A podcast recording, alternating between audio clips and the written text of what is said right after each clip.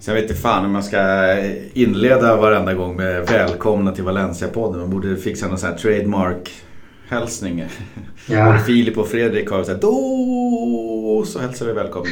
Ja, det är, det är lite svårt där. Alltså hur man ska börja. Det känns ju liksom naturligt på något sätt att säga välkommen eller eh, någon, någon välkomstfras. Det känns ju liksom lite...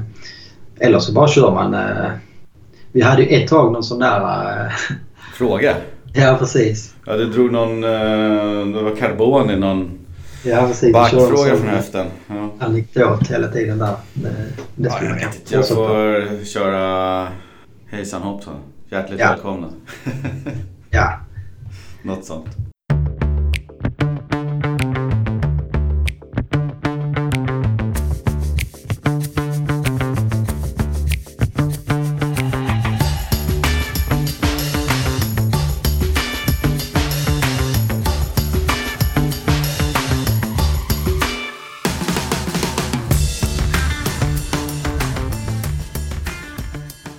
Hejsan hoppsan i lingonskogen tänkte jag säga. Nej, välkomna till Valencia-podden eh, nummer 59. Eh, tredje avsnitt för året och det är precis som vanligt jag och Niklas som sitter här och ska ratta igenom eh, förhoppningsvis 45 härliga minuter av eh, Valencia och allt som händer kring klubben. Hur är det med dig Niklas? Jo tack, det är bara fint. Eh, det känns liksom skönt att eh, det är uppe och, och kör igen på något sätt. Vi hade liksom jul och nyår där det var lite uppehåll och det var mycket osäkerhet och rykte och sådär. Nu är det mycket matcher och mycket som liksom händer men eh, det känns som det, det börjar bli mer och mer fokus på det sportsliga nere på planen vilket jag tycker är lite roligare faktiskt. Ja. Och vi har ju lite nyheter att gå igenom, så vi börjar ju där. Nyheter och transfernytt innan vi går in på matcher och veckans snackis som vad säger man i USA? En liten curveball? Det kanske inte är ja. det ni förväntar er. En lite udda fågel här. Precis. Vi har fått hjälp av en, en av er lyssnare här också. Så att ni andra lyssnare som uh, känner att ni har någonting som ni skulle vilja att vi pratar om. Eller som du känner att du pratar om på din fikarast. Så hör av er till oss så kanske det blir nästa veckas snackis. Precis. Uh, den stora frågan uh, i veckan, eller den stora snackisen nyhetsvägen i veckan har varit uh, Singapore-resan som Alemani och Anil Murti åkte på. Eh, de åkte väl till Peter Lim i Singapore och pratar eh, lite framtid och så. Och det är inget ovanligt i sig att man har detta möte. Utan det är väl snarare en årlig vana att de åker dit och stämmer av situationen. Hur ja. det ser ut i klubben, rapporterar lite till Peter Lim och så får de väl lite förhållningsregler därifrån. Både ekonomiskt med värvningar och sådär. Inga konstigheter. Nej. Eh, den stora frågan i år var ju såklart Marcelinos vara eller icke vara. Jag tror Peter Lim enligt rapporter då eh, eh, klart besviken på resultatet. Det ska han vara. Eh, och undrar väl lite grann, eh, ska vi låta Marcelino sitta kvar i rodret eller inte?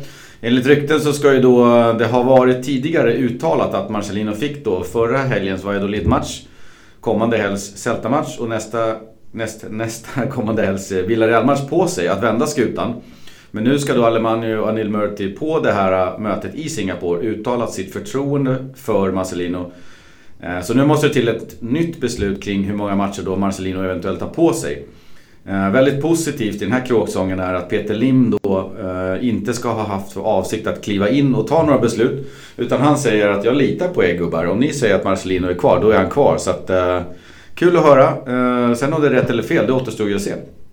Precis, nej, men jag tycker alltså, bara ska följa upp det sista du sa, så tycker jag det är det mest eh, sunda på något sätt. Eh, framförallt med tanke på hur Valencia sett ut de senaste åren. Där det kanske då, de första åren med Lim vid rodret, där det togs många, som det kändes, liksom kortsiktiga och inte så genomtänkta beslut av personer som kanske inte har supergod insyn i Valencia eller i spansk fotboll överhuvudtaget på något sätt. Så det här känns som Peter Lim liksom, eh, ja, men har mognat som eh, fotbollsklubbägare. Mm på ett vis. Och att han liksom känner att eh, Murti och Alemani har liksom koll på det här och det är de som har den dagliga kontakten med spelartruppen och med tränare och allting runt omkring. Så att, eh, det, det tycker jag är väldigt positivt. Eh, sen så kan jag också hålla med om att alltså, det blir lite konstigt att, eh, och det var väl de här tre matcherna då. Det var väl också eh, flera ledande spelare, det var väl fem stycken i truppen tror jag, som liksom hade gått till Alemani var det väl främst och sagt att man, man tyckte inte riktigt att det blev rätt att eh, det skulle vara så här kniv mot strupen liksom mm. uttalat eh, på, på, på något vis. Utan de hade liksom ställt sig bakom Marcelino oavsett hur resultatet skulle se ut här så ville de att han skulle vara tränare säsongen ut. Och det hade väl Alemani tagit med sig och, och liksom det var ju också det som han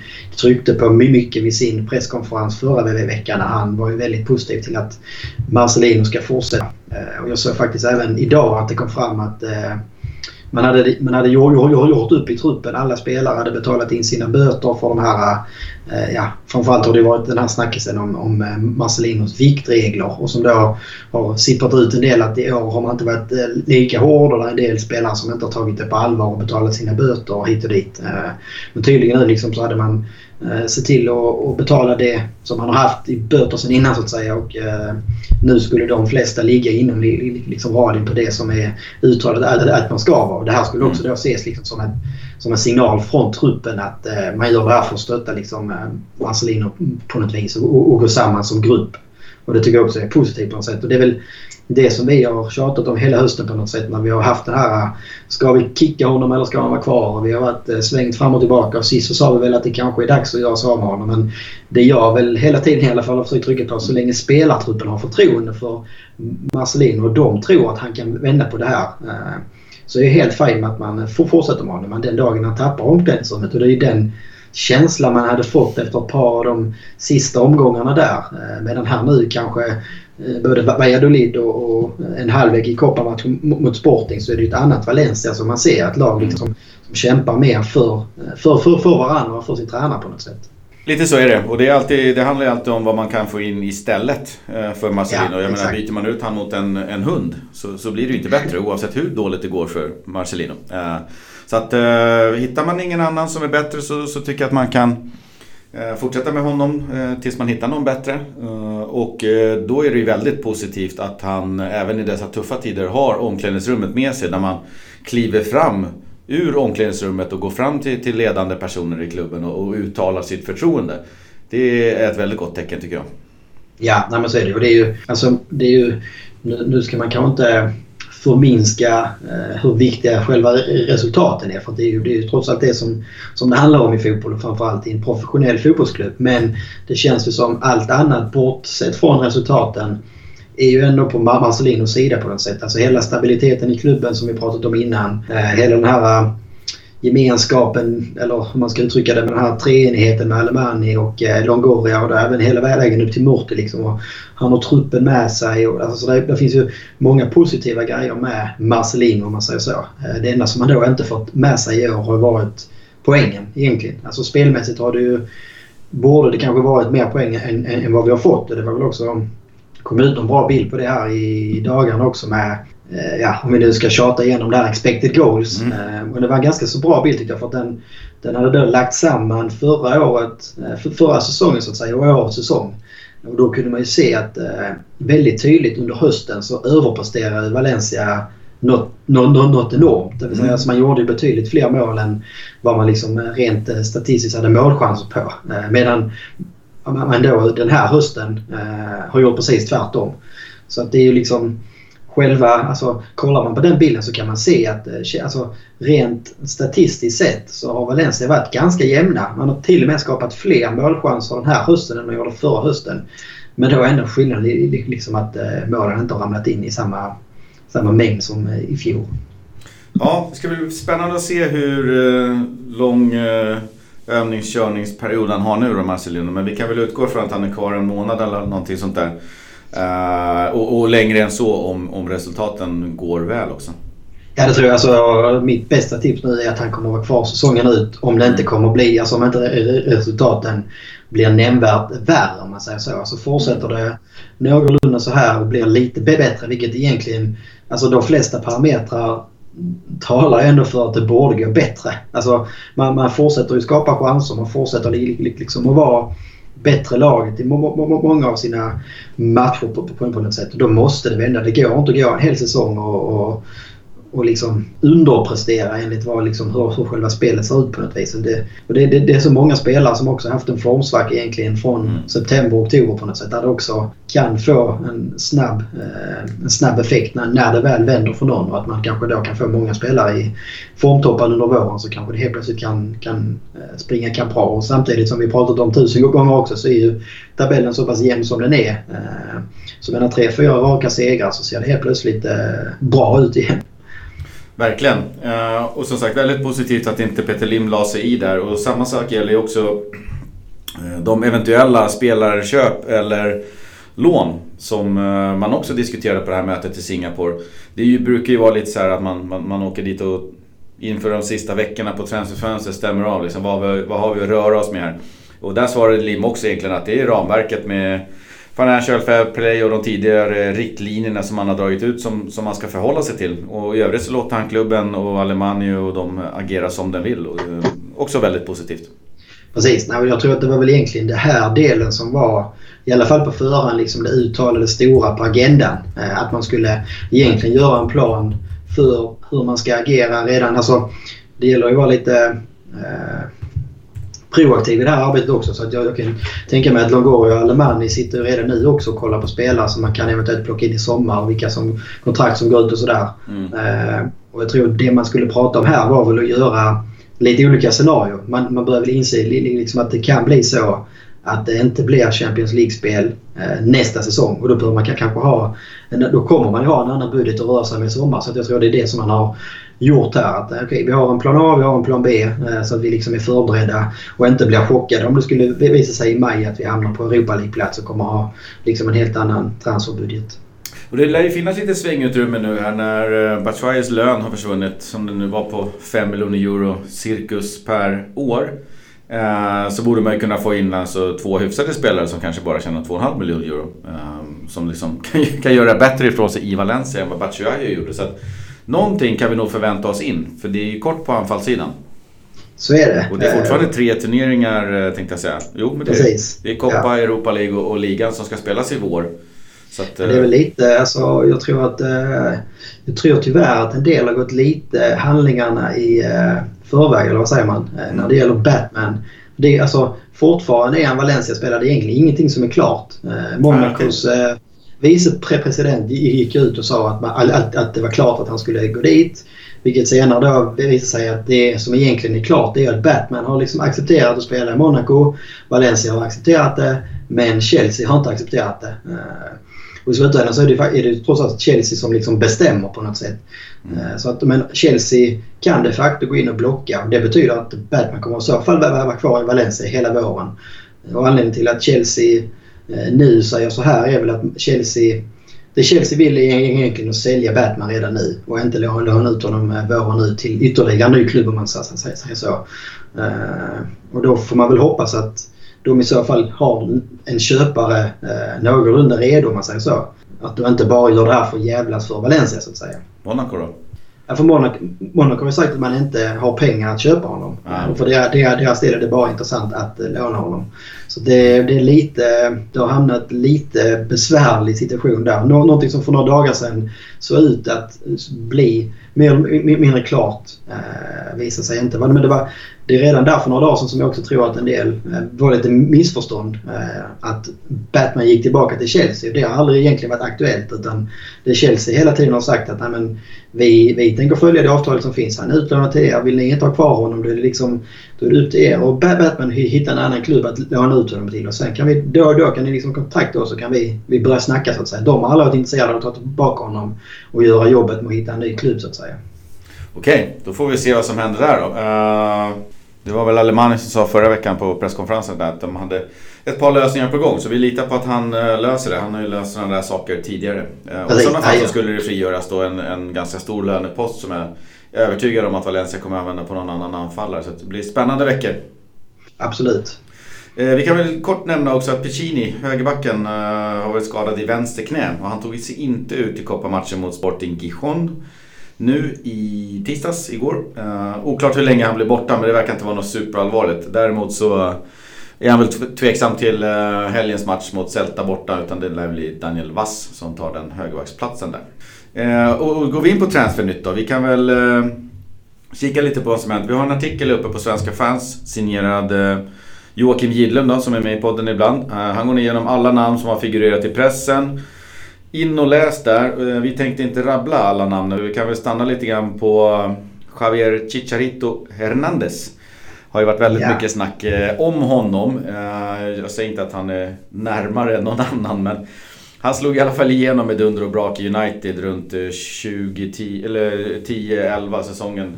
7-8 år sedan där och jag minns att han var Eh, oer, oerhört imponerande på mig första säsongen. Eh, sen var ja. han skadad och sen dess har han inte varit lika bra då. Eh, jag, skulle vilja, jag skulle vilja säga att han slog igenom för den europeiska publiken i United. Ja, han, slog, han slog igenom i Chivas Guadalajara som för övrigt är mitt eh, favoritlag i den mexikanska ligan. Så det är där jag har lite koll på honom. Ah, okay. ja, jag tillhör den breda europeiska publiken. Ja, precis. Nej, det ska inte vara en sån här som ska liksom... Jag hade koll på honom när han var 15 Nej. år och spelade. Ja, men hade du det så ska det ju vara det. Nej. Ja, han var utlånad till eh, Real Madrid en sväng också 2015 och hade sedan en eh, bra period i Leverkusen. Nu följer jag bara dem eh, via Champions League-sändningarna på TV men vad jag förstod så gick det ju bra där och nu är det lite halvfart i West Ham. Och enligt spansk media så är Chicharito och Valencia överens men Valencia och West Ham är inte överens. Och troligtvis så handlar det om delvis att engelsmännen vill att Valencia betalar en eh, mycket, mycket hög lön. Jag tror att den ligger på 7 miljoner euro per år. Eh, och Valencia vill väl bara låna honom eh, till sommaren medan West Ham vill se en mer permanent exit. Ja, det har väl blivit lite struligt här på slutet också då West Ham tydligen samtidigt också håller på att förhandla med försäljning av Arnautovic som är väl då mm. har väl varit lite grann förstaanfallaren kanske eh, som är på väg till Kina. Och det gör väl då Pellegrini, tränaren, inte är så intresserad av att tappa båda sina anfallare här i januari utan att ha någon ersättare klar. Och det är klart, det kanske också är en anledning till att man vill sälja Chicharito för att då få in lite pengar att kunna, kunna köpa nya anfallare såklart. Eh, men det, jag vet inte riktigt. Det, jag har alltid gillat Chicharito, han har varit lite favorit men nu, han har ju varit aktuell för Valencia många gånger innan. Eh, och det kändes som det kanske var där när han gick till Leverkusen eller någonting som han skulle kommit på något sätt. Han är ändå uppe i åren en del och jag är lite rädd att det liknar liksom en värvningarna av typ Negredo och Gameroda. det är liksom... Ja, det är spelare som har bevisat att de, de är målskyttar men de kommer till Valencia för sent. Liksom. Alltså när de är på nedgång på något sätt och så får de aldrig det att flyga. Nej, jag ska kolla hur gammal är 30 på Chicharito. Så det, det, det är såklart att det finns ett par, tre goda år kvar hos eh, den lilla nätta mexikanaren. Sen är frågan var motivationen ligger. Eh, Eh, vill han komma till en ny liga och ge järnet liksom. Han har ju en ganska intensiv spelstil sådär som man gillar. Lite likt Sasa, jaga ja, bollar, ja. jaga bollar. Men det är ju målfabrikationen som liksom måste vara konstant. Det är det vi behöver. Vi behöver någon som ja. in baljor. Då är frågan om han är, om han är rätt man. Nej, och sen också hela den här balansen. Alltså självklart är det ju i januarifönstret och den sitten som Valencia är så kan vi liksom inte välja och vraka heller. Men när man tar en anfallare från England så vet man ju också att det blir väldigt dyrt och det ser man liksom på den här lönesumman som man har sipprat ut. Eh, så det är frågan liksom vad, vad hade man kunnat få för de pengarna och kanske finns det inte så mycket annat man hade kunnat få just i vår för de pengarna. Men det är väl också därför som jag hoppas att Valencia står på sig och inte köper Chicharito. För då står man liksom med både Chicharito och Gamero i sommaren som är 31 år eh, och har väldigt höga löner. Eh, och det tror jag inte man är särskilt intresserad av för framtiden. Nej, så är det. Kanske får du en Sergio Leon för de pengarna. Men är han verkligen en man för Valencia? Betis-spelaren som det pratas så mycket om och Marcelino var ute och dementerade idag, eh, onsdag, att den som säger att jag har, eller vi har förhandlat, eller jag har förhandlat med Sergio Leon, den ljuger.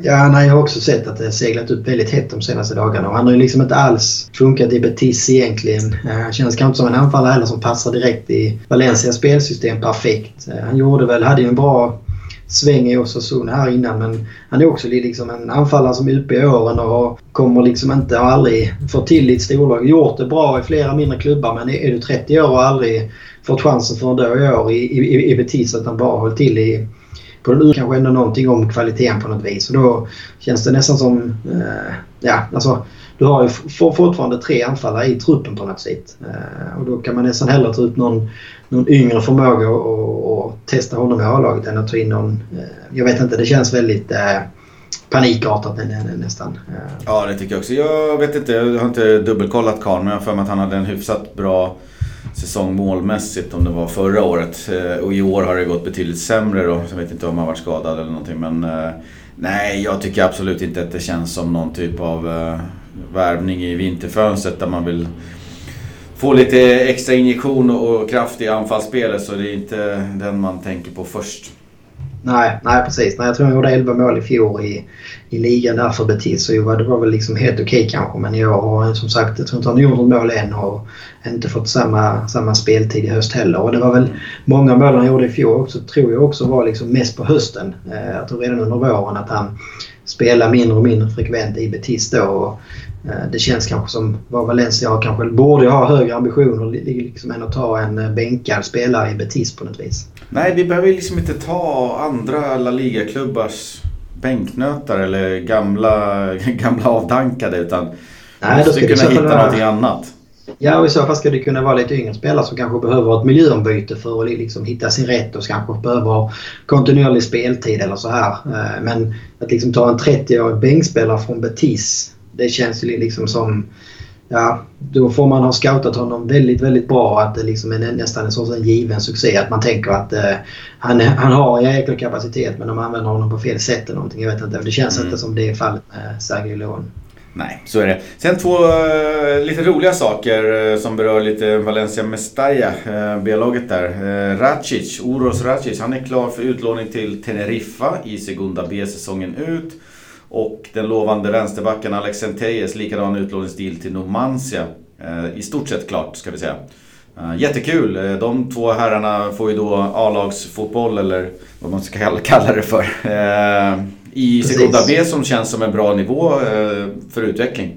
Ja, nej, men det är helt perfekt. Alltså, de här, jag tror det ger mer. Alltså, ibland kan det också vara bra. Som Mestalla är också ett uttalat B-lag på något sätt och då blir mm. det kanske lite mer fokus på utveckling och yngre spelare på något vis. Så nu kommer man till två uttalade A-lag som liksom har en annan sorts resultatkrav på sig på något sätt. Man kommer till en annan miljö och får kanske lite större ansvar sådär och speltid. Eh, så att det, förhoppningsvis att det, det kommer liksom göra gott i deras utveckling. Det är ju två spelare som ja, jag tror på och som känns som klubben också tror på mycket inför framtiden.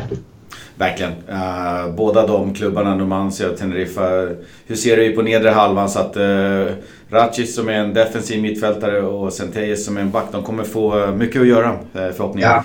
Sen är det ju så att uh, Mestalla-laget där, det är ju lite av en förlängning av akademin. Man kan ju till exempel kolla på en sån som Kangin Lee som förvisso var redo både för Mestalla och känns ju nu redo för nästan A-laget då. Eh, han och hans eh, agent och, och, och, hans folk de krävde ju liksom eh, förra året när man förlängde avtalet att han skulle delta i, i träningar och då, då har du ju eh, eller i Mestalla där. Just det. Fast han kanske var lite ung och det fanns liksom juniorlag som han skulle tillhöra. Så. Eh, och det är den typen av spelare och, och förening eller verksamhet som man bedriver i Mestalla. Det är unga spelare som ska dit och utvecklas och vissa kräver att de får vara där och man sockrar ett avtal med att han får vara där och så vidare. Nu kommer det till lag som du säger som har andra prestationskrav. De ska liksom hänga kvar i segundan och kanske gå uppåt. Så att, eh, ja, jättebra miljö tror jag för båda dem att komma till. Ja, det känns som liksom en win-win för alla parter på något sätt. Både för spelarna och för båda klubbarna inblandade. Ja. Så är det. Eh, det var nog om eh, Transfernytt. In och läs på Svenska fans. Eh, Jocke kommer uppdatera den där löpande när vi närmar oss stängning och så fort det händer någonting. Där har ni allting kring transfers. Så går vi in och kikar på de två matcher som har spelats. Då börjar vi med Valencia Valladolid. Smärtsam upplevelse. Parejo tog ledningen och Alcaraz kvitterade. One in a million. Någon typ av eh, frispark som... Det är bara, det är bara att lyfta på hatten. Den, den, den, sitter en gång, en på miljonen och nu, det var den här gången. Det var väl deras enda skott på mål i stort sett. Uh, expected goals var ju 3,51 mot 0,14. det, är helt sjukt uh, att man inte kan vinna en sån match. Och, jag vet inte, det var bara misär. Finns det någonting som du tar med dig från matchen? Nej men det var ju alltså, bara början rätt drygt så är det precis alltså det, är, det är liksom närmare 4-0 ja. än, än att det ska kunna bli 1-1. Alltså det är inte ens en målchans som Valladolid gör mål på utan det är en frispark långt utifrån.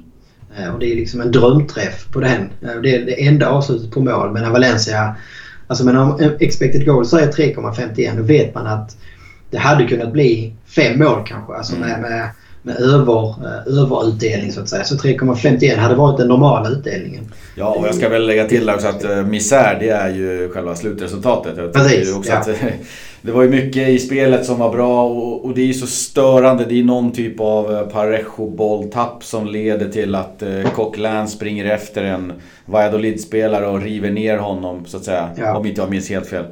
Precis. och så får de en frispark så tänker man nej men det, det här, det ska inte vara någonting. Och så, åh. Ja.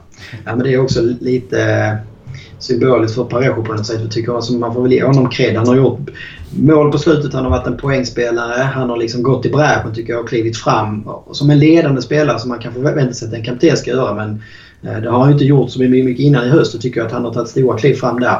Men sen är det också som det är med honom att han kan liksom aldrig bara, bara vara positiv. Alltså, det, det kommer alltid de här eh, bolltappen på fel ställe som, som leder till målchanser. Som i det här fallet också le- leder till att man tvingas ta en frispark och som sen då blir mål. Sen så är det ju såklart det är svårt att hänga Parejo för en bolltapp som sen leder till en drömfrispark. Men på något sätt så blir det ändå symboliskt för den spelaren som Parejo är. Att man, man, man får inte bara det ena utan man, man, man får både och med honom. Och det, är liksom, det får man på något sätt acceptera. Ja, så är det. Däremot så hade du här lite fint här listat upp fem saker som du tar med dig från matchen. Ja, det var lite, jag skrev ner lite direkt efteråt för jag tänkte att Mm. det gäller att försöka komma ihåg det här. Eh, Det är då det blir som så- bäst när känslorna är kvar liksom. Ja, det är väl lite så kanske. Eh, nej, men det första jag tog med mig det är väl med Rodrigo. Och det är väl just känslan att han vill ju så himla mycket just nu men han kan inte. Eh, och det är ju det liksom frågan är hur han ska komma ur denna alltså, extremt djupa formsvackan.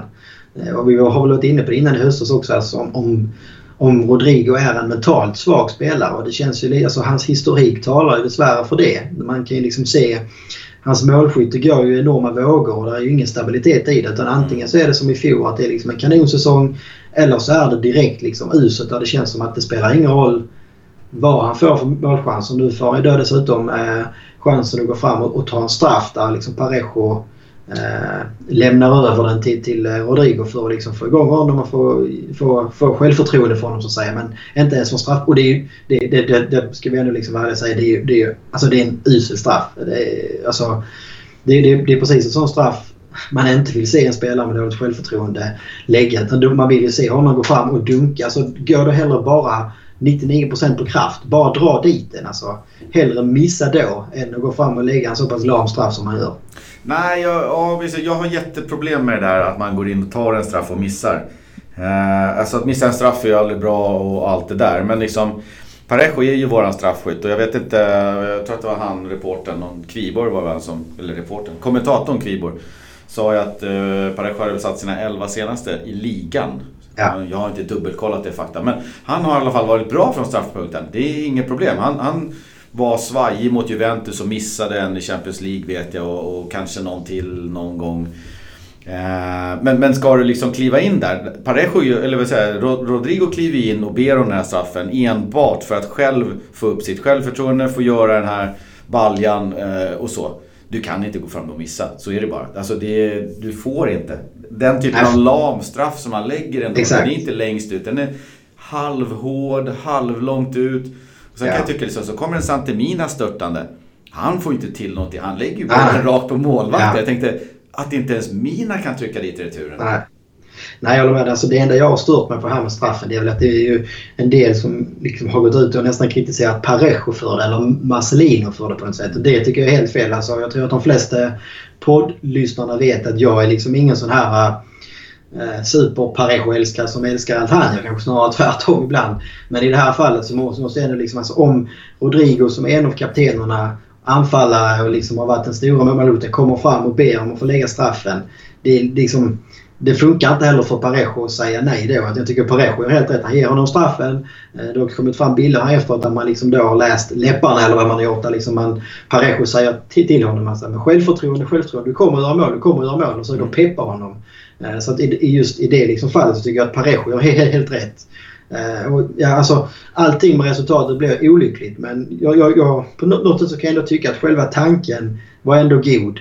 Sen att, att hålla med om att alltså, om man nu går fram och ber om att få ta en straff då kan man inte lägga en så lång straff. Alltså, det, det är ju det är aldrig en garanti att man ska göra mål bara för att man liksom går fram och tar en straff. Men du måste ge det betydligt... Alltså du måste ge det en chans i alla fall. De tycker inte han gör man så, så pass dålig straff faktiskt. Ja, man måste känna sig själv på något sätt. Är jag i form? Är jag i psykisk balans? Uh, har jag bestämt mig var jag ska lägga den?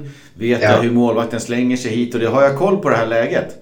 Alltså, framförallt, det, det är för lagets skull. Du kan inte gå dit ja. och känna att ah, jag är lite ledsen nu, det går lite knackigt med målskyttet. Ge mig en straff så ska jag försöka göra någonting med den. Här handlar det liksom om, om en mans jobb, Marcelinos jobb. Det handlar ja. om hundratusentals fans som är helt galna. Och så går han liksom och, och, lite, jag vet inte om egoistiskt är rätt ord, men det är ju för hans egen vinning han går och ber om den. Ja, ja absolut. Och så tabbar han sig. Alltså jag har svårt med det. Ja, det är väl alltså, om man ska försvara så alltså, jag tror också att Rodrigo känner en press på att han vill bidra, alltså även för laget på något sätt. Jag mm. hoppas ändå att han är den typen av spelare men i det här läget så är det ju också... Alltså, det, det liksom är mer risk och mer att förlora på det här än det är att vinna egentligen. Alltså, hade det stått 2-0 eller 3-0, liksom, ja fine. Alltså, lämna över straffen för att någon anfallare ska få självförtroende. Men står det 0-0 i en sån här pass viktig match, alltså, alla hade ju verkligen men det här måste man vinna. Det här liksom, mm. får man inte tappa poäng i. Eh, ja, då, då, då behöver man kanske ha bättre liksom, självkännedom att eh, ja, jag släpper den här till Berger. Han är vår för, första straffskytt. Alltså, det, är, det är inte läge att gå in och rubba på sådana eh, såna grejer i det här i det läget som matchen var just då. Nej. Så det, det, det är Rodrigo som, som alltså det är den enda som jag, jag tycker ska få någon slags kritik av det här. Jag tycker att Parejo och Marcelino de kan inte göra någonting i det här läget. Alltså det, det hade blivit, det hade blivit ännu mer fel om de hade liksom under match går in och liksom nej, nej, nej, nu är det Parejo som ska lägga här. Jag, jag, jag, tycker ändå att de skötte det snyggt. jag tycker snarare att Parejo ska ha hatten av där. Marcelino har ja. svårt att, att skrika från halva plan liksom att nej, nej, nej när Rodrigo nej, har radat upp sig. Parejo tar tillbaks den. Ja. Eh, så att eh, absolut. Eh, jag har lite mer om Rodrigo fast vi tar det på nästa match. Så att vi kan väl kika på punkt nummer två. Gabriel ja. är en nyckelspelare.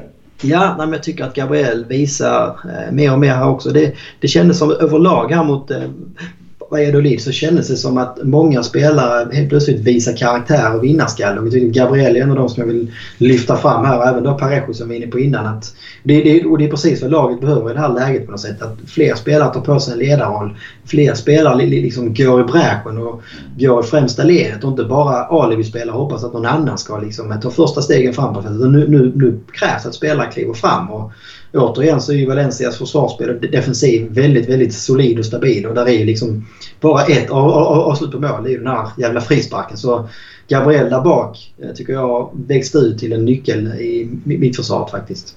Ja, det går ju bara att skriva under längst, norr, längst ner där. Um, vi har varit igenom det tidigare också, vilken spelare han har växt ut till och hur, hur Marcelino liksom petar ner honom som första, första spelaren på startelvan känns det som. Uh, och uh, jag tycker just pondusen Ja. Sättet han, han liksom för sig i matchen är, tyder allting på att han... Där har du harmoni, där har du balans, där har du en spelare som liksom älskar sin position, har lyssnat på tränaren och allting. Så att, eh, oerhört eh, viktig spelare. Ja, ja nej, jag håller helt med.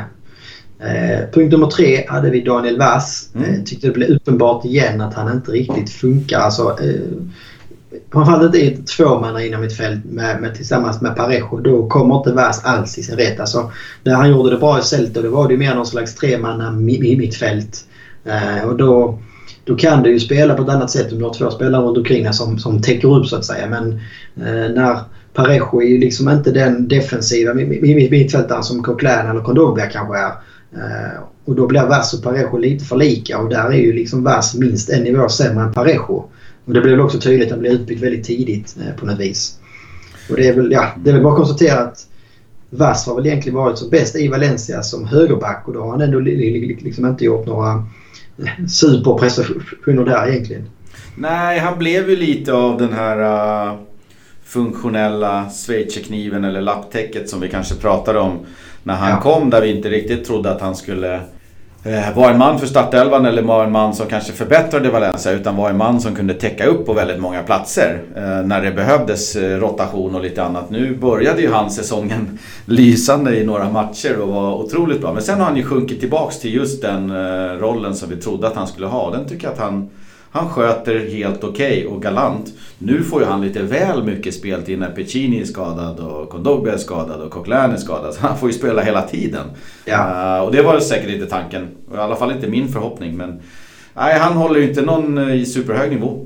Nej, det tycker jag inte. Uh, men han är inte värdelös heller liksom. Så att han, han är ju där det, att det är bra spel, en bra truppspelare. Precis. Nej, det, alltså, han på något sätt också symboliserar kanske vad Valencia är just nu. Liksom att man, det går liksom inte att säga att han inte försöker, för det tror jag nog han gör. Men alltså, kvaliteten och det där sista saknas ju på, på, på något sätt. Eh, ja, men det blir väldigt uppenbart om man jämför liksom med ett inomhittfält där man har en helt annan balans och dynamik. Där man kanske har en Kondogbia och Coquelin bredvid Parejo. Eh, jämfört då med Parejo Vass som är lite för lika spelare på något sätt. Så att, eh, mm. nej, jag tycker inte riktigt att eh, Vass eh, Vass fungerar centralt utan han får återgå som högerback. Sen är det klart att det har varit skadeläget och avstängningar som gjort att han har fått mer speltid på plats på, på mittfältet i slutet som man kanske inte skulle fått i normala fall. Ja, så är det. Jag gillar punkt 4 och 5. Ja, nej, men punkt 4 här skrev jag ner Parejos kram. Jaha, eller hur? Det var väl eh, både så kan man ju börja med att egentligen hylla hela Brejos eh, känslospel vid, vid, vid, vid målet. Eh, när han gör 1-0. Det var ju ett rejält firande. Man kan ju liksom bara se hur förlösande Parejo känner att det är. Och det tyder också på liksom att jag, jag, tycker man har sett det på honom att han är betydligt mer med i matcherna nu på något sätt. Alltså mer engagerad, visar liksom inställning och vilja på ett helt annat vis än när vi sett honom i höstas på något sätt. Och det är ju, det är den det är det han behöver göra. Alltså det är många av de yngre spelarna och nya spelarna som ser upp till Parejo eftersom han är kapten. Uh, och det, det som jag skrev ner här det var ju då att efter firandet så sprang jag ut och kramade om uh, Marcelino vid sidlinjen. Och för mig var det liksom ett tydligt budskap om att eh, han stöttar sin tränare och står bakom honom. Liksom. Ja, och sen, jag kan ju lägga till här inte bara Parejos kram och, och glädjefirande. Det har ju varit uh, flera mål på slutet, bland annat Piccinis eh, sista minuter där, som, som laget eh, firar något enormt och man märker hur, ja. hur, hur, förlösande det är. Så det, det, det, är så, det är så kul att se de här målen nu för tiden. Uh, det är ingen som surar och så utan det är bara, alla känslorna bara släpper. Så att uh, Parejos kram nu var ju en liten symbol på det tycker jag. Ja, nej, jag håller med. Det känns liksom som man förhoppningsvis att man liksom har, har, gått samman sig som grupp här på något sätt. Och ibland så kan det bli jäkligt bra om man går samman som grupp och kan hitta liksom någon yttre fiende på något sätt som man ska överbevisa eller på något, något sätt. Liksom. Och det, det känns som gruppen och då att man också har gått samman för Marcelino på något sätt. Och det, det, det, det, tror jag är liksom enda sättet att man ska kunna vända på det här. Det är att man är enad i gruppen. Och kanske så har Batshuayis liksom närvaro förpestat mer än vad man tror. Alltså det är ju, ofta så säger man ju det att i en grupp så kan ju få personer förstöra betydligt liksom mer än vad man tror på något sätt. Alltså, har du en dålig grupp och det kommer in en positiv person så är det betydligt svårare för honom att få någon effekt. Men eh, det räcker liksom en person som inte köper gruppens regler eller dynamik och så kan det skapa väldiga eh, ja, skilj, skilj, meningsskiljaktigheter på något sätt. Så att det, ja. vi får väl hoppas här att eh, det fortsätter så här som det sett ut de senaste matcherna helt enkelt. Ja. Den sista punkten det är väl mer bara en liten uppgiven punkt. Och lite positivt i den kan man väl också se kanske men det känns ju liksom som det spelar ingen roll på något sätt. Alltså, jag tycker att Valencia denna match gör verkligen allt man kan. Man krigar för varandra som vi var inne på. Man, man, man försöker hela tiden, hela vägen. Man skapar otroligt med klara målchanser inklusive en straff. Men i slutändan liksom så spelar det ingen roll. Man vinner inte ändå. Det blir ändå 1-1. Mm. Eh, och jag kan ju liksom förstå lite grann att spelarna känner en enorm frustration och nästan liksom samma uppgivenhet som jag själv gör. Att även om man gör en sån här insats ändå så står liksom det jävla 1-1 på tavlan. Alltså, det här är ju lika poängmässigt lika illa som de här pissmatcherna mot andra lag innan det varit när man gjort usla prestationer kanske. Men jag hoppas ju ändå på, på, på, på något sätt att man att man, att man tar med sig det, det som är positivt och att fortsätter man spela så här och skapa så mycket matcher då kommer det vända. Alltså då, då är jag inte ett dugg orolig egentligen. Nej, gör de sådana här insatser som mot Valladolid, då är inte jag heller orolig. Då är det bara liksom... Då, då, köper jag allt det här att vi borde gjort mer mål och vi borde haft fler poäng, bla bla bla.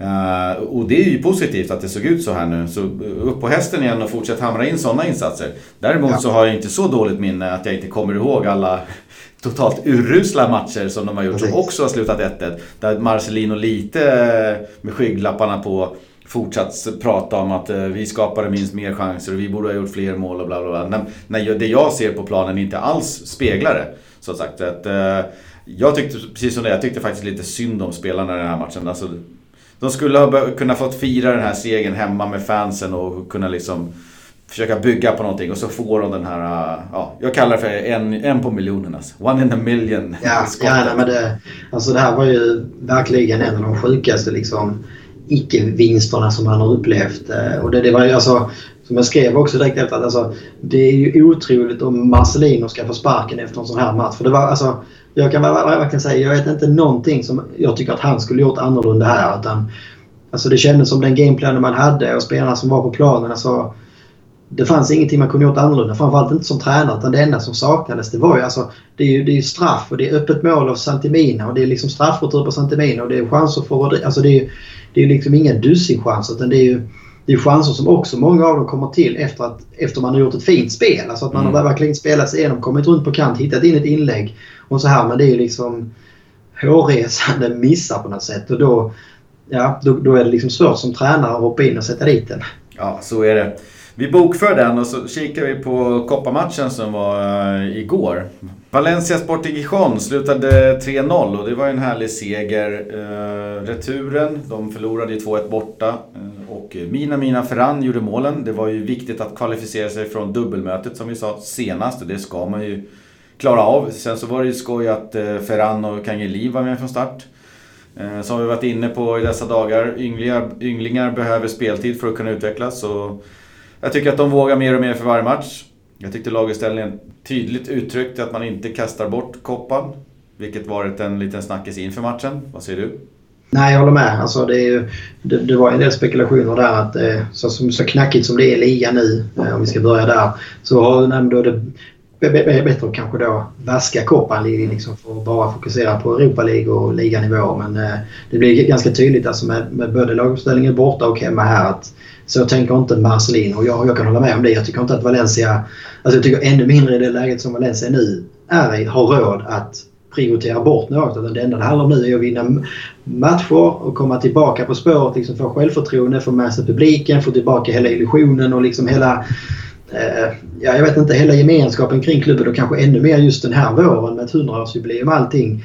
Så är det liksom framförallt när man har Sporting i åttondelsfinal. Eh, det finns liksom alltså nu det var det enda går... sekundalaget i åttondelen. Exakt, exakt. Alltså nu, nu, har man liksom, nu är man fyra matcher ifrån en final. Alltså det, det är ju det, det, det är nästan så man ska du hellre vända på det på något sätt. Alltså det, det är kanske koppan man ska satsa på här nu. För det är kanske där som man liksom kan få en, eh, en, en Europaplats på enklaste sätt. Eh, och precis här när vi håller på att spela in så blir ju Atletico Madrid utslagna av Girona till exempel. Eh, så att det, liksom, det är ju hyfsad lott i kvartsfinalen. Både Getafe och Girona då är ju helt klart liksom överkomliga. Även om det inte är några enkla matcher. Men det är det ju aldrig liksom, i en kvartsfinal på något sätt. Eh, så tycker jag att... Eh, att... Det är två dubbelmöten liksom och, och självklart kan ni få både Real och, och Barca. Ja, nej, men så är det ju. Men, men om man går tillbaka till matchen igår där bara kommenterade inför så, så alltså, precis som vi, du och jag har sagt hela tiden så Alltså koppan för mig det handlar mer om att eh, ta, ta jag vidare. Det behöver liksom inte se så jävla snyggt ut. Eh, och jag bryr inte mig så mycket, mycket liksom vilka spelare som spelar utan ta de spelarna som krävs för att ta sig vidare på något sätt. Och jag tycker att man, man liksom utnyttjat det, det väl med att ge de här yngre spelarna som Ferran och Kangeli framförallt kanske då matchminuter. För det, är det, det, det som också krävs för att de ska kunna sen gå in och kunna göra det i ligaspelet också. Så, ja, det var kul att se dem på planen. Uh, sen kan man säga, jag vet inte om alla såg den. Man får ju leta upp några obskyra streamar eller om man har någon sån IPTV-box eller någonting. Men jag såg den. Uh, blek första halvlek. Jättetråkig. Man, man undrade ju, de startade ju med Gamero och Rodrigo. Uh, man undrade vad är detta? Det var samma, samma virke i den här matchen som det var Sporting Gijon borta liksom. Man var ledsen. Eh, men Marcelino bytte in Santemina i paus. Eh, ut med en eh, surmulen Rodrigo vad det såg ut. I alla fall på, på hur han såg ut på bänken då, då. Men i paus så kommer Mina in. Och, och, någonstans så gör ju han precis allt det som Rodrigo inte gör. Det vill säga, han är där, där målchanserna dyker upp. Han erbjuder ju mittfältare och kantspelare ett alternativ. För han är ju i, liksom, på väg in i, i straffområdet eller målområdet eh, hela tiden. Eller så är han där. Eh, och med lite tur så har han ju typ 3-4 baljor den här kvällen på en halvlek. Han, han var ju hela Alltså, jag kan tycka att det som jag skulle, ja hela skillnaden. Det som jag skulle säga ja. om Rodrigo när vi var inne på det under förra matchen mot Valladolid här, din punkt att han vill så mycket. Eh, under första halvleken så var sådär dötrist. Eh, så, så kom ju flera gånger kom inläggen från Vass, från Kangin Lee eh, och från Ferran. Men det fanns ingen hemma. Det var en Gamero som var markerad av fyra backar. För Rodrigo var någon annanstans. Det var flera låga inlägg som skar igenom hela backlinjen och alla. Där fanns ingen hemma. I andra mm. halvlek så, så, så fanns Santimina där. Och han kunde ju nickat in eh, två till. Så att... Eh, jag, jag, jag tjatar om det där som en gammal jävla skiva eller gubbe som jag är. Men Rodrigo ska längre upp i banan. Han ska ja. inte springa runt och göra allt annat. Han ska vara där inne och peta in bollar.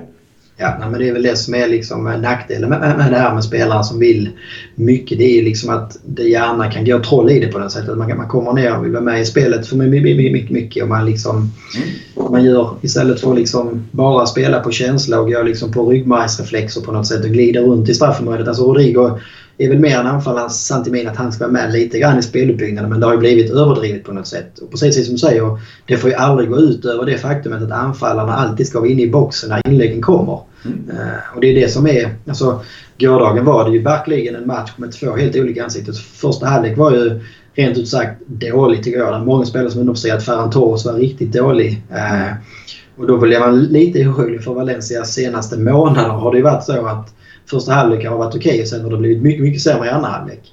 Eh, men igår så fick man ju till halvtidssnacket uppenbarligen. Eh, för att det är ett helt annat lag som går ut och man liksom kör ju över Sporting i andra halvlek och Ferran Torres eh, andra halvlek är liksom, ja det måste vara det bästa man har sett honom göra i en Valencia-tröja. Det var väl ja, kanske ja. det riktiga genombrottet på något sätt skulle jag säga. Alltså två assist och få avsluta med att stänka dit trean på slutet. Så det var, det var riktigt häftigt att se.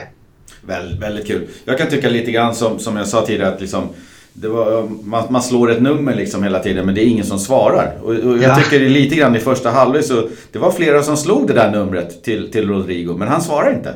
Nej. I andra halvlek så åkte han ut och då var det Mina. Han ryckte upp luren varenda gång det ringde på den. Ja, nej, men det är också det man ska kanske ge. Alltså Ferran Torres, menar, eh, han är en ytter som i första hand liksom ska försöka sätta anfallarna i läge på något sätt. Det, det, kan ju också vara att han ser kanske sämre ut i första halvlek för att anfallarna, då Rodrigo i det här fallet, tar inte samma löpningar som då Mina gör i andra halvlek. Och då helt plötsligt så ser ju Ferran Torres betydligt bättre ut. för Tar han sig fram på kanten och ska göra ett inspel men när det inte är någon, nej då, då kanske det blir att han avvaktar med inlägget och så tappar man liksom momentum. Men i andra halvlek så löper Mina där hela tiden och då, då är det också enklare för en sån som Ferran Torres liksom att briljera med sina saker på något vis. Ja, och sen var det väl kul att se att Marcelino ändrade matchbilden i bytet. Ja. Uh, ja. Rodrigo såg ju som sagt väldigt, väldigt sur ut. Uh, jag skulle inte kalla det här avancemanget eller vinsten då för någon typ av andrum. Men uh, kanske någon slags lättnad i, i vardagen och känna att man, man får gå till en träning idag, onsdag, torsdag, fredag inför helgens match. Liksom, med, med en seger i bagaget och, och inte det här uh, direkta gnället liksom att man har misslyckats uh, hängandes efter sig. Så att, uh, Nej, jag håller med. Jag, jag, jag hoppas att det gav. Ja, nej, men både liksom att det, också, det blir ändå liksom en klar seger. Man, man, får göra tre mål och vinna enkelt. Mm.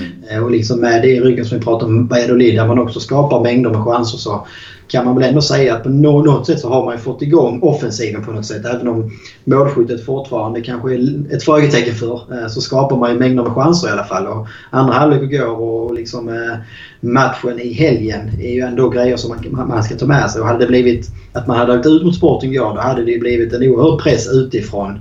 Äh, ännu mer liksom snack om Marcelinus vara eller icke vara. Och nu får man ändå på något sätt äh, lite andro äh, och kan liksom då eh, ja, alltså det blir intressant att se lottningen i koppan här eh, och kanske är det eh, börjar den här säsongen likna den här Koma-säsongen när man sladdade betänkligt i ligan men eh, fann energin i koppan och gick hela vägen och vann den till sist. Celta Vigo borta då. Uh, nästa match för Valencia. Lördag 20.45. Vad, vad händer här liksom? En ny tid. ja, det, ja, det blir väl kul när man har ätit middag och allting. Uh, så, så slår man på lite bryta förbannelsen. Det blev väl aldrig någon, någon, någon, någon seger den här 16-15 Ja, precis. Det kanske är någon eh, jinx eller anti-jinx här som släpper nu. Ja, vi hoppas det. Vi har ju Kondogbia Gede skadade sedan tidigare och, och mig vetligen inga avstängningar. Piccini då är ju tveksam. Eh, högst troligt så startar väl Vass då på högerbacken. Piccini har inte tränat den här veckan som vi sa tidigare. Och det, eftersom Bats egentligen ser ut att ha gått före Piccini på högerbacken så skulle det vara väldigt märkligt om man nu slängde in en halvskadad Piccini där. Uh, sen så känns ju Santimina helt vansinnigt given på topp. Uh, ja. Har vi mer att säga där? Nej men så är det väl och det är intressant med honom är han är nu uppe på åtta mål. Leder ju den interna skytteligan så överlägset nu. Mm. Och samtliga hans mål har varit doblette så att säga. Han gjorde två mål mot Ebro när han kom tillbaka efter skada. Sen följde han upp med en eh, dubbel mot Rayo, en dubbel mot Young Boys och nu då två nya mål mot Sporting i Koppan. Eh, så det blir intressant att se om det kan bli två nya mål även mot Celta på lördag. Och det är ja. väl Celta Vigo är väl också, eller är ute och cyklar nu. Är inte det Santiminas moderklubb? Ja, men det var ju därifrån han kom i alla fall eh, till Valencia. Så jag tror att ja. han, han var med där i ungdomsakademin och, och, så var han ju en otroligt, otroligt lovande spelare. Uh, och de var ju lite sura på när Valencia knep han på ett sexårskontrakt. Ja, just det.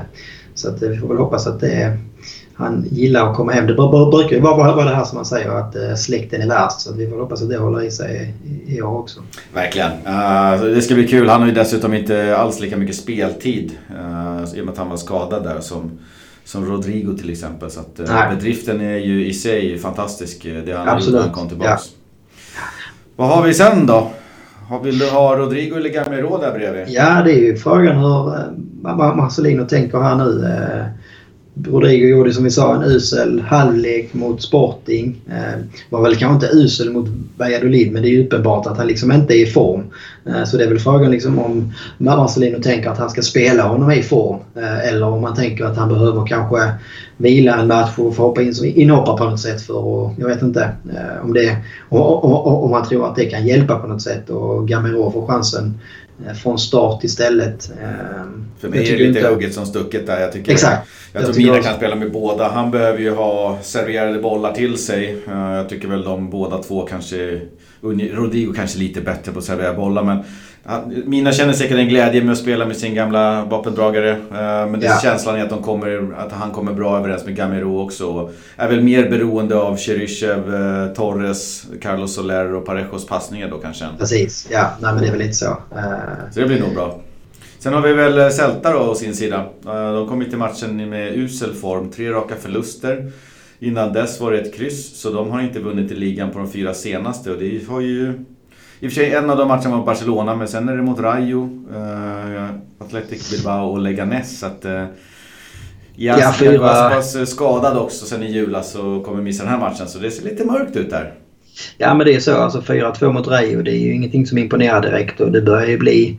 Eh, även om man bara har två poäng färre än Valencia så är man ju precis ovanför för, för strecket med sina 21 poäng. Så att... Eh, ja, det börjar se... Alltså, jag hade ju inför säsongen lite farhågor om att det kunde gå lite tyngre för Celta som jag kände liksom tappat lite grann sin bredd. Man fick behålla Aspas, man fick behålla Gomes men där bakom tyckte jag det såg ganska tunt ut och då fick man ju bra start på, på ligan på något sätt men nu, nu har det kommit ikapp de här med eh, de sju senaste har man väl bara två segrar eller någonting. Mm. Lite så är det. Precis, Mario Gomes är ju kvar. Han kommer nog spela mot Valencia men jag, vad jag har förstått så är Jago Aspas fortsatt skadad ett par veckor till eh, och det är ju Eh, kanske inte dyker, dyker upp så mycket bättre lägen än nu på lördag då.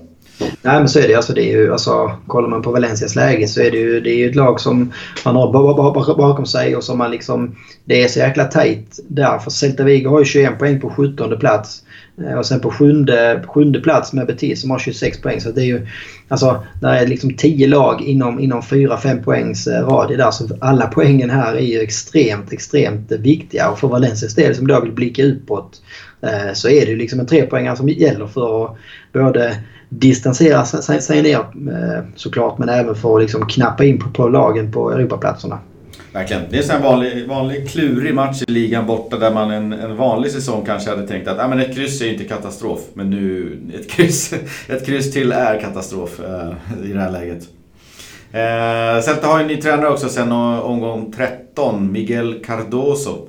Han har två vinster och fyra förluster och ett kryss sen han tog över. Det är ingen höjdare heller. Så att tränarbytet de gjorde där har inte gett någon effekt. Kan man ju säga.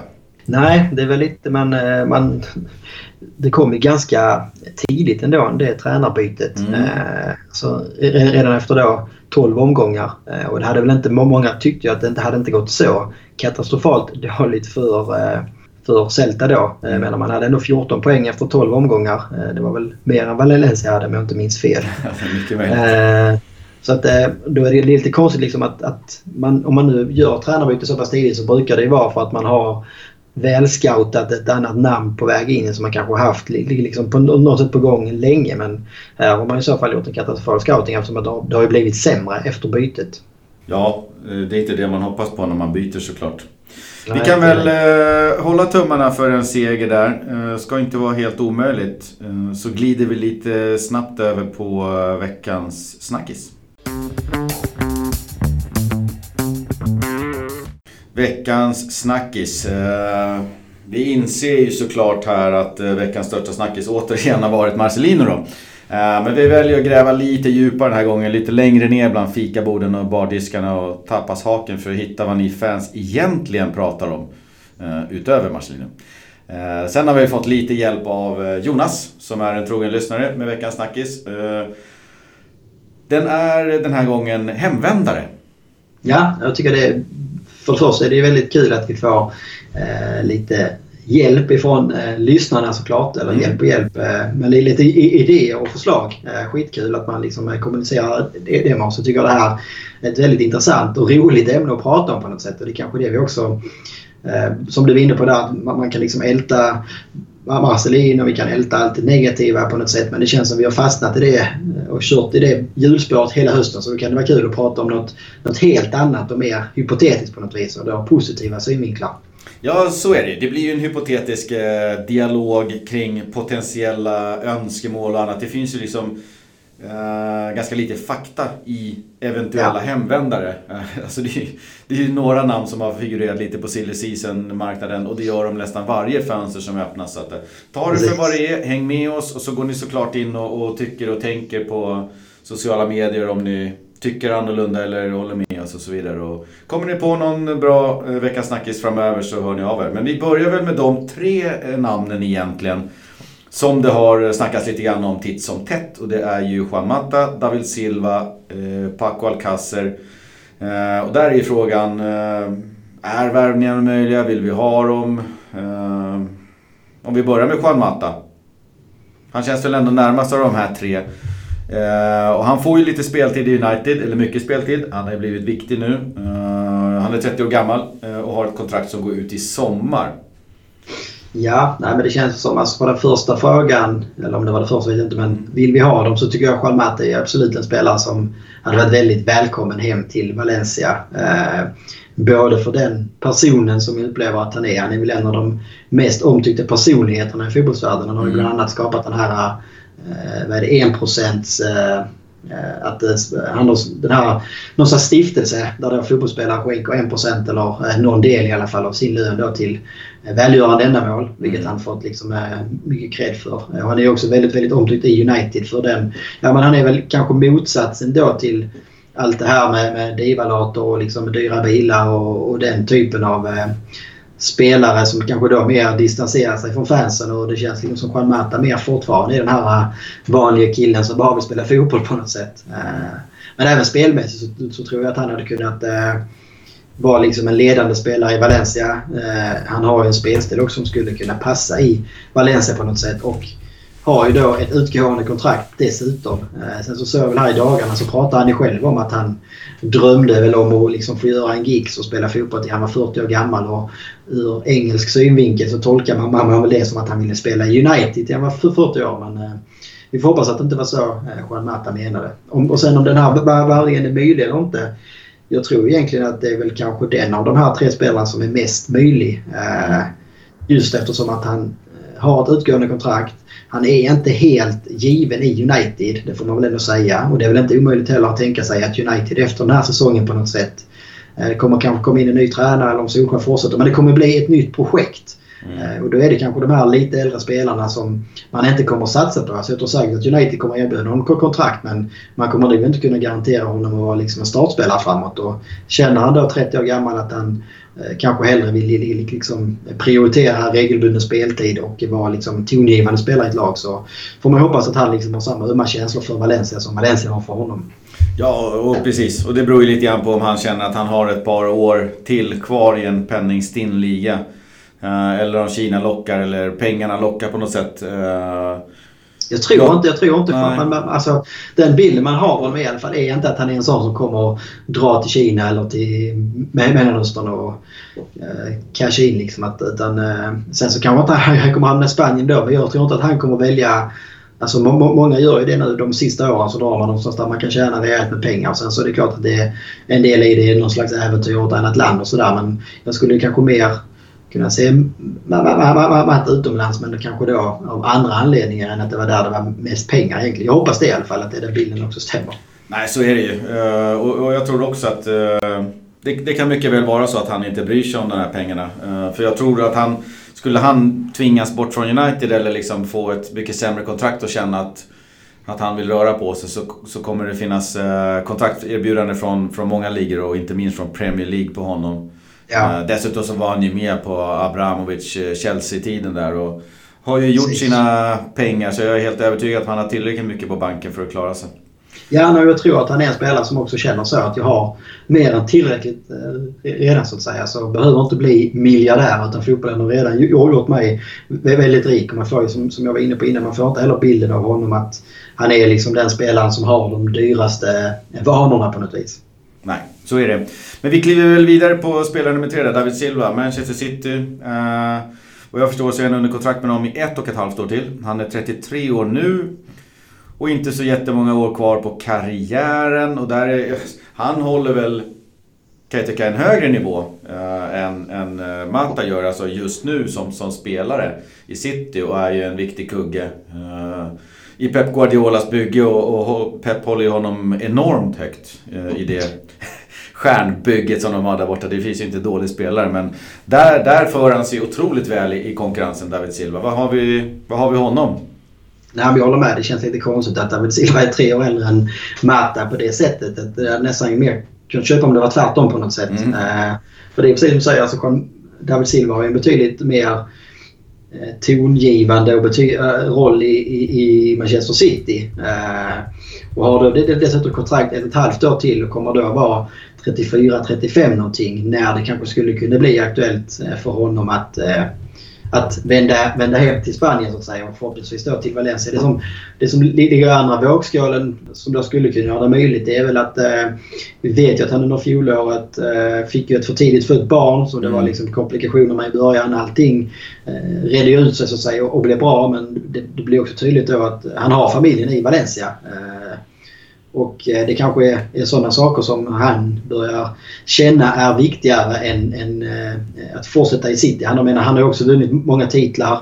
Eh, säg att City går och vinner Champions League eh, till våren. Eh, då kanske han också känner att men, jag har inte mycket mer att utnå liksom, i City. Jag har fått vinna ligan, jag har fått vinna Champions League eh, det kanske är dags liksom att tänka på, på familjen och att mitt barn och min fru får komma liksom nära, nära våra släktingar i Spanien. Och då verkar det ju vara Valencia som är basen för, för David Silva. Sen så det är klart, eh, tre år äldre än Mata. Eh, men det är ju det är liksom, ingen hade tackat nej till David Silva för hans, alltså, på planen ser han inte ut att vara 33 år utan han är fortfarande liksom en väldigt god vigör, vigör och god form och eh, dominerar i Premier League eh, fortfarande när han har bra dagar. Och det, det, den lilla grejen som sipprar ut här i veckan var ju det att eh, Puma nyligen signade David Silva. Och, eh, det kan ju passa bra då med eh, Valencia som nästa säsong kommer att köra Puma. Att eh, det blir någon slags, eh, någon slags sån värvningssamarbete eh, på något vis. Ja, men eh, jag tänkte på Manchester City. Kör inte de eh, Nike? Jo, alltså det, det var rätt. Eh, alltså ett personligt kontrakt som Silva körde ah, med Puma. Okay. Uh, wow. De flesta spelarna har väl det ja. Jag tänkte, är det tillåtet liksom? alltså, han får ju bära Puma-kläder privat då, eller? Precis. Skorna är det väl framförallt de tar det på då. Eh, mm, okay. Så det är väl, alltså det är ju, jag vet inte, Puma de börjar väl gå efter en del, fler och fler. De har inte haft, alltså varit så stora på spelare innan men man har Grishman har väl varit det stora ämnet och eh, plockar man då Silva i Premier League och det är väl också Eh, eh, det är väl inte officiellt men det är väl också eh, inofficiella initierade källor som säger att City också som klubb är väldigt nära att, att köra Puma. Ja, du har ju har gissat rätt på de här Puma-grejerna förut så vi litar på dig. Nej, och jag tänker inte ställa frågan vill vi ha honom? Känns som ett självklart ja där. Ja, nej, men absolut. Alltså, både Matte och Silva känns ju som alltså bra, bra personer, bra ambassadörer på något sätt och bra ledare för till Valencia. Liksom. Alltså man, man, man, skulle komma med enorm erfarenhet från stora klubbar och från landslag och man liksom många titlar med sig i bagaget. Och det är ju eh, det är den här typen av spelare som Valencia kanske nu när man försöker bygga ett nytt projekt eh, behöver få in. Alltså ledande spelare med, med, med bra erfarenhet och så liksom krydda det med, med lite yngre eh, oslipade diamanter på något sätt. Det känns som en bra balans framåt. Och vi vet ju också att alltså, Valencia kommer att vara ett par år till i alla fall i den sitsen i näringskedjan på sättet. Man, man, man kommer inte kunna värva de bästa i den bästa åldern. Utan mm. För Valencias del så gäller det att hitta de här spelarna som är precis innan man, man ska slå igenom. Eller de här då eh, spelarna som kanske har haft sin peak men väljer man bara rätt personer att spela så, så kommer man rätt inställning till Valencia. För alltså, Juan Mato och David Silva skulle ju aldrig komma till Valencia och se ut som Negredo liksom, som bara kom för att casha kändes det som. Verkligen. Eh, sunda balanserade investeringar i de två spelarna eh, som förhoppningsvis kommer som bossman. Eh, låter ju som värsta drömmen tycker jag. Ja, nej. Sen har vi väl den tredje musketören där, eh, lite yngre, 25 år, Paco Alcacer. Eh, tillhör ju då Barcelona, utlånad till Dortmund. Och här känner ni väl alla till Pacos hysteriska målform eh, i Tyskland och delvis i spanska landslaget då i, i höstas då. Vad jag förstår så tar lånet med Dortmund slut i sommar och där finns någon typ av utköpsklausul på runt 25 miljoner euro. Vill vi ha ja. honom? är värvningen möjlig? Jag undrar om inte Dortmund faktiskt redan... Eh, alltså jag tror de, de redan... Eh, ja, jag tror att den kan vara liksom eh, aktiverad så att säga. Men själva, själva transfern kommer ske först i sommar. Då. Nej, okej. Okay. Ja, för jag tror att de kände nog paniken där i höstas liksom, när det gick så jävla bra att eh, vi eh, aktiverar nog den här klausulen redan nu för att annars så blir det ett jävla budkrig till sommaren. Eh, men om man bortser från det, eh, om man bara liksom tänker att han skulle vara möjlig. Så jag menar, det kändes ju som i somras inför den här säsongen att Paco Alcázar ändå var ganska nära på att kunna återvända. Att det liksom... Ja, han var ju mer up for grabs i somras. Precis. Uh... Ja, men det var liksom så. Barcelona har satt upp honom för utlåning. Valencia jagar en anfallare för utlåning och Paco Alcázar kändes ju som en ganska bra profil på något sätt. Eh, men då gick man ju istället då på eh, Batman. Det var väl, det var väl de två det stod mellan kan jag tänka mig. Eh, som då skulle lånas in från lite högre lönesumma. Och så här ett halvår senare så kan vi liksom sitta här med långnäsa. Sen så är det ingenting som säger att Alcázar hade haft samma succé i Valencia kanske. Men lite tråkigt är det att man inte tog chansen att få hem honom i somras. Jag vet att det är många som... Batman. Nej, det känns ju nästan omöjligt. Men det är ju många som fortfarande är lite bittra över exiten och det skötte han jäkligt dåligt. Vilket är tråkigt för att han liksom är ju i stort sett en Valencia-produkt från, eh, från tidiga år i alla fall. Mm. Eh, kom upp till A-laget, blev kapten och var liksom hyllad som den nya David Villa och den liksom nya guldgångåsen och publikens eh, favorit och sådär. Sen så lämnade han ju då på så pass tråkigt sätt som han gjorde. Eh, det är li, lite tråkigt. Och jag, ja, nu, nu klart, nu sitter han liksom i Dortmund och gör succé. Men det var ju som vi pratat om tidigare här att jag tror också att Paco Alcázar själv har känt det liksom att eh, det, var, det blev inte riktigt bra att gå till Barcelona heller i det läget han gjorde det. Eh, men eh, kollar man framåt så... Det är ett svek på något sätt. Eh, på det sättet han gick. Eh, och samtidigt ja. så ska vi komma ihåg att det var ett annat Valencia. Det var ett otroligt Absolut. mörkt, mörkt kapitel tänkte jag säga, men det var en mörk period. Och då ja. är det lätt att när man liksom... Det är tre tränare per säsong där alla får sparken och det är Neville hit och det är alla möjliga, liksom, att man kände att nej, nu skulle jag vilja liksom sticka iväg till Barcelona. Det verkar vara bra ordning på det torpet. Eh, så att liksom, det finns ju både för och nackdelar men, men, men jag tror att om Paco skulle komma tillbaka, att Valencia då i somras hade valt honom. Men det, det är Paco vi tar in. Och så ja. liksom börjar han göra några mål. Så tror jag att ganska så snabbt så glömmer man den lilla sura smaken när han drog. Men nu när han inte har kommit till Valencia så sitter ju den sura smaken kvar, att han svek oss. Precis. Nej, jag känner inte att... Eh, alltså jag känner att jag har glömt det. Alltså det han, han var ung då också. Och liksom, eh, man måste ändå kunna ge spelaren en annan chans på något sätt. Och jag hade gärna sett honom redan i sommar så jag skulle inte ha något emot att få tillbaka honom eh, i framtiden heller. Eh, men jag tror det, det, det blev tufft. Alltså han är 25 års ålder nu. Eh, går till Dortmund för 25 miljoner euro och gör det bra där. Så menar hans prislapp är nog lite för hög för att Valencia liksom ska kunna vara med och konkurrera eh, just nu i alla fall. Och jag tror för Pacos eget vidkommande så finns det en annan utstakad väg för honom än att bege sig tillbaks till, till Valencia i det här läget. Jag tror inte ja. att vi vill ha honom och jag tror inte att den är möjlig. Nej precis. Nej, men nu har han liksom hamnat i Dortmund som är på jäkla uppsving i Bundesliga. Man leder ligan, man är ute och krigar i Champions League eh, varje säsong i stort sett. Och Paco Kakas har liksom blivit deras eh, one man i anfallet på något sätt. Eh, så att det är ju jag har svårt att se varför han skulle då vilja som i det här fallet hade ju varit att byta ner sig till ett Valencia som kommer kriga om topp 4 eh, och inte kunna liksom vara med och mäta sig i Europa på samma sätt om de närmaste åren. Så han, för hans del så blev det väldigt bra eh, det här utlåningen så att säga. Så är det. Han får eh, fortsätta kämpa på där på Westfalen stadion. Eh, men utöver de här tre då, då som kanske var liksom någon typ av Eh, jag vet inte, inte sanning i men de, de kanske låg närmast. Eh, så finns det ett stort antal Valencia, spelare med Valencia-koppling där ute. Och om jag nu bara drar upp ett antal namn utan att lägga någon värdering om det ens är möjligt eller huruvida så, ja. Eh, så kan du väl kommentera dem i efterhand. Så rapar jag bara upp några stycken. Vi har ju Juan Bernat, 25 år i PSG. Raúl Albiol, 33 i Napoli. André Gomes, 25 år i Everton. Joao Cancelo, 24 år i Juventus. Eh, Fegoli, 29 år i Galatasaray, Soldado i Villarreal, Jordi Alba, 29 år i Barcelona, Barragan, 31 år, Betis, Mustafi, 26 år i Arsenal, Otamendi, 30 år i Manchester City och säkert många fler. Vi kan väl kanske slänga in en Banega i Sevilla också. Uh, finns det någon på den listan där som du direkt känner som de sa i Ferdinand där. Honom ska vi ha. Ja. Alltså den närmaste för mig av de här är väl nästan Juan Bernat skulle jag säga. Mm. Eh, bra ålder.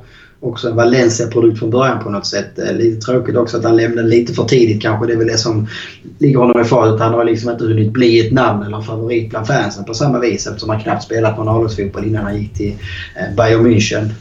Men en väldigt intressant spelare som som kan spela på väldigt många positioner känns som. Han kom ju också fram från början som en ytterback men har ju eh, spelat på andra positioner både i Bayern och i PSG här. Så det är väl, av de här namnen är väl han en av de som jag skulle sätta eh, högst upp skulle jag väl tippa på. Eh, Soldado, Jordi Alba, Barragan eh, det är väl nej tack till direkt. Eh, Raúl Albiol kanske också börjar komma upp i åren. Han har ju varit aktuell många, så varje sommar de senaste fem åren men det blir aldrig någonting av det.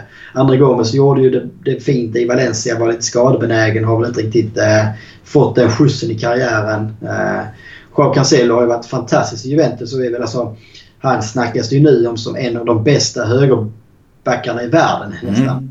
Eh, och I Valencia så hade han ju den fria offensiven så man kunde se honom som en modern ytterback men hade ju inte alls det defensiva arbetet i sig. Fick, alltså gjorde nästan det bäst som ytter. Eh, så att han fick komma till Italien under Allegri har ju varit liksom grymt nyttigt för honom. För bara här eh, på den här tiden i Juventus och hans liksom utlåning i Inter i fjol har gjort att han lär, lärt sig försvar också. Så att det är ju det är absolut en spelare men där är det mer att det känns osannolikt på något sätt att Valencia skulle kunna få tillbaka honom för det känns som att han har väldigt, eh, väldigt, väldigt lysande framtid för sig som, eh, som ytterback. Fegoli är väl också med åren eh, som inte han känns så aktuell. Och Soldado och Jordi Alba kanske mer av rent deras personligheter som mm. jag inte skulle vilja se dem i Valencia mer. Bargan har vi blivit av med honom en gång så kan det väl vara bra så höll jag på att säga. Ja, Jordi Alba är väl den som jag känner direkt att nej, nej, nej, nej det, det, det tåget har passerat. Han har, han, har valt, han har valt sida här och han valde Barcelona liksom. Exakt, han skulle aldrig någonsin vilja se i Valencia-tröja. Så han är väl en av de fotbollsspelarna som man liksom minst gillar i fotbollsvärlden överlag på det sättet. Alltså jag tycker inte hans personlighet överhuvudtaget eh, är någonting som jag eh, står för. Nej, och sen tänker jag som Mustafi, jag, menar, jag, tyckte, jag tyckte om honom när han spelade i Valencia. Som en jäkla härlig kille så på många sätt. Och så inte superlyckad i Arsenal. Känns som att han har stundtals en lite för stor kostym på sig där borta och är väl inte jättehyllad men får ju mycket, mycket speltid. Ja. Jag vet inte om... Jag, jag, jag vill inte byta ut uh, Gabriel till exempel mot Mustafi utan jag har hellre Gabriel kvar. Så att, på den här listan så vet jag inte. Det finns väl ingen... Ja, Cancelo såklart. Eh, men han är inte ens möjlig. Eh. Nej, men det känns ju också, alltså det blir ju också intressant när man kollar på de här namnen. Där är väl en del som är undantag kanske. Men många av dem har haft kanske en kort session i Valencia. Det säger väl också någonting om Valencia de sista liksom 5, 6, 7 åren på det Att man har inte Eh, i samma eh, utsträckning som man gjorde tidigare kanske. Alltså framkallat de här spelarna som man minns och som man vill ha tillbaka och som liksom har gått ut och gjort liksom intryck på andra ställen på något sätt. Som då, menar, hela det här laget med Juan Marata, Silva och Villa och Joaquin och de här. Alltså, där, där var otroligt många spelare som man gärna hade sett tillbaka till Valencia eh, när de hade lämnat på något sätt. Nu börjar ju många av dem komma upp till åren på något sätt. Men, eh, Eh, det blir också tydligt att de spelarna som inte är kvar i Valencia idag som kanske spelade i Valencia för tre fyra år sedan. Det är inte många av dem som man skulle vilja se tillbaka egentligen. Nej, så är det. Du måste ha en mix eh, av eh, nytt och ungt, utvecklingsbart och Valencia befinner sig som du var inne i, i en fas just nu där man är en säljande klubb till, till, till de större. Ja. Och då måste du producera spelare, du måste få in de här miljonerna, 35 miljoner svenskar som, som Joao Cancelo till exempel betingade för att få verksamheten att gå runt. Och då kan du inte köpa hem en, en, en Gamero för 16 miljoner och sen skeppa iväg honom till Kina ett år senare. Det, det liksom, du kan göra ett par sådana misstag men det, det blir, du, du, får inte verksamheten att gå runt till slut. Så att, eh, för mycket av de här gamla hemvändarna blir för dyrt för Valencia och, och ger ingen avkastning på, på någon investering alls. Så att, eh, det gäller att ha balansen där. Ja, nej, på lång sikt så funkar det. Liksom. Alltså, Valencia gäller ju att man tar fram de här typerna. Alltså Juan Mata, David Silva, Paco Alcacer. Alltså tar fram yngre produkter. De breakar i Valencia, gör det bra några år och sen så kan man då få bra betalt för dem. Alltså det är väl där som kanske då till exempel eh, Dortmund är ett grymt grymt bra förebild på något sätt. Att man lyckas ju hela tiden ta fram nya. Det är inte bara det e, e, egna produkter utan det kan även vara att man värvar unga spelare och sen förädlar man dem och säljer dem vidare. Men det Dortmund gör bra det är ju att man varje år säljer kanske sina två, tre bästa nästan. Eller i alla fall liksom sina två, tre år topp 5-spelarna. Men man, man, man, tar hela tiden fram nya. Man, man, liksom, man, man tappar ju aldrig sitt momentum på något sätt, sätt som klubb och det är oerhört imponerande. Verkligen och det är dit man måste hitta någonstans. Och, och, och skola in de här uh, nya yngre spelarna. Då behöver du ett par riktigt gamla rävar som vet vad det handlar om ja. och, och ta på sig Valencia-tröjan. Jag menar, Visst, Rodrigo Parejo är ju två sådana. Uh, Juan Mata David Silva, garanterat sådana. Paco Alcacer, uh, ja. sådär. uh, men du måste ha några gamla stötar som, som, som slussar in de här och är lite ledarfigurer. Men primärt så måste du ju ta in och utveckla och sälja. Ja, men så är det ju.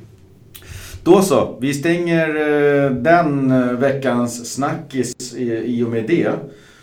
Så tycker jag att vi kan väl runda av med en scorecast. Ja, det blir väl en bra avslutning. Celta ja. Vigo borta. Vad har vi? Vad ser du i din kikare?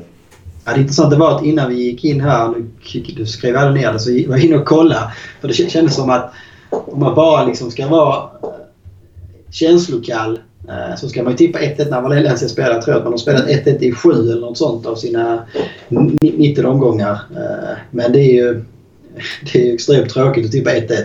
Framförallt när man möter Celta Vigo som ligger precis ovanför nedflyttningsplats.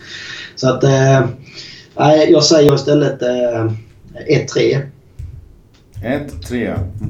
Jag tror att eh, Santimina gör mål igen. Eh, det har varit så när han har gjort mål så har han ofta liksom gjort det i, i lite sjunk på något sätt. Så att han gör... Förhoppningsvis gör han det första. Det hoppas jag också. Jag tror på 0-1. Eh, att det blir lite tajtare, lite snålare. Eh, att Valencia kanske lyckas rida hemåt med en 1-0 seger. Eh, och då är frågan. Jag funderade på Parejo om han eh, får en straff och kanske tar den själv. Eller om det är... Jag ska vara lite lurigare den här gången. Jag tar Cheryshev. Ja. Jag tänker att alltså kunde Rayo göra fyra mål på Celta så ska fan Valencia kunna göra tre. Ja, det håller jag dessutom eh, med om. Men eh, jag väljer ändå 1-0. Jag tror att det, när de gör 1-0 så blir det så här, nu måste vi vårda den här eh, ledningen. Det får inte bli 1-1 igen ja. Nej, vi vårdar ledningen med, med silkeshandskar och så, så, glömmer man bort att det enklaste sättet kanske är att göra 2-0. Ja, ja, så att, jag hoppas alltså, på det. Så länge det blir tre poäng så är vi väl väldigt nöjda. Så är det. Vi eh, hade väl en nyhet som det har snackats mycket om runt i Europa också som jag glömde nämna. Eh, det är att Valencia-podden numera finns på Spotify. Ja, just det. Fan, vi kan ju lägga av. Ja. vi är klara med karriären. Vi, har nått toppen. Det finns på Spotify. Ja, nej, men det är väldigt kul och det är väl också, jag vet inte, eh, det, det är ju på något sätt i alla fall ett sånt här allmänt spelarprojekt. Alltså iTunes då är det bara iPhone-användare och eh, jag vet inte vad det andra, Acast, det finns väl också kanske både och men det känns som Spotify är väl liksom ändå the biggest thing. ja, det, den har ju alla framme hela tiden. Så att det ja. ni gör nu det är att ni går in och så trycker ni på följ. Tror jag ja. att det hette när jag var inne och tittade. Så kommer det en liten plingering där uppe i er Spotify-app när, när det finns ett nytt avsnitt ute. Ja. Eh, fantastiskt kul eh, att se oss där. Och jag vet faktiskt inte, jag försökte söka lite efter några andra poddar av våran sort och karaktär. Eh, men jag kunde inte hitta dem. Så jag hoppas ju att vi är unika på något sätt, men, men jag tror inte det. Nej, jag vet inte. Alltså det är ju genom svenska fans som nu har börjat ja. Men, men jag vet inte om de har... Det är kanske vi kanske någon Ja, en podd är så pass stor så de, de ja. släpper oss först där. Jag hoppas det. Ja, jag tror det. Det, det kan ja. vara så. Vi utgår från det. Nej, men så är det.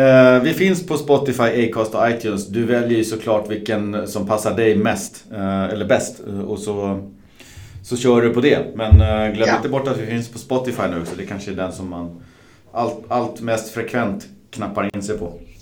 Precis. Då så. Då tycker jag att ni får ha det bra till nästa vecka och så säger vi hasta luego. Hasta luego.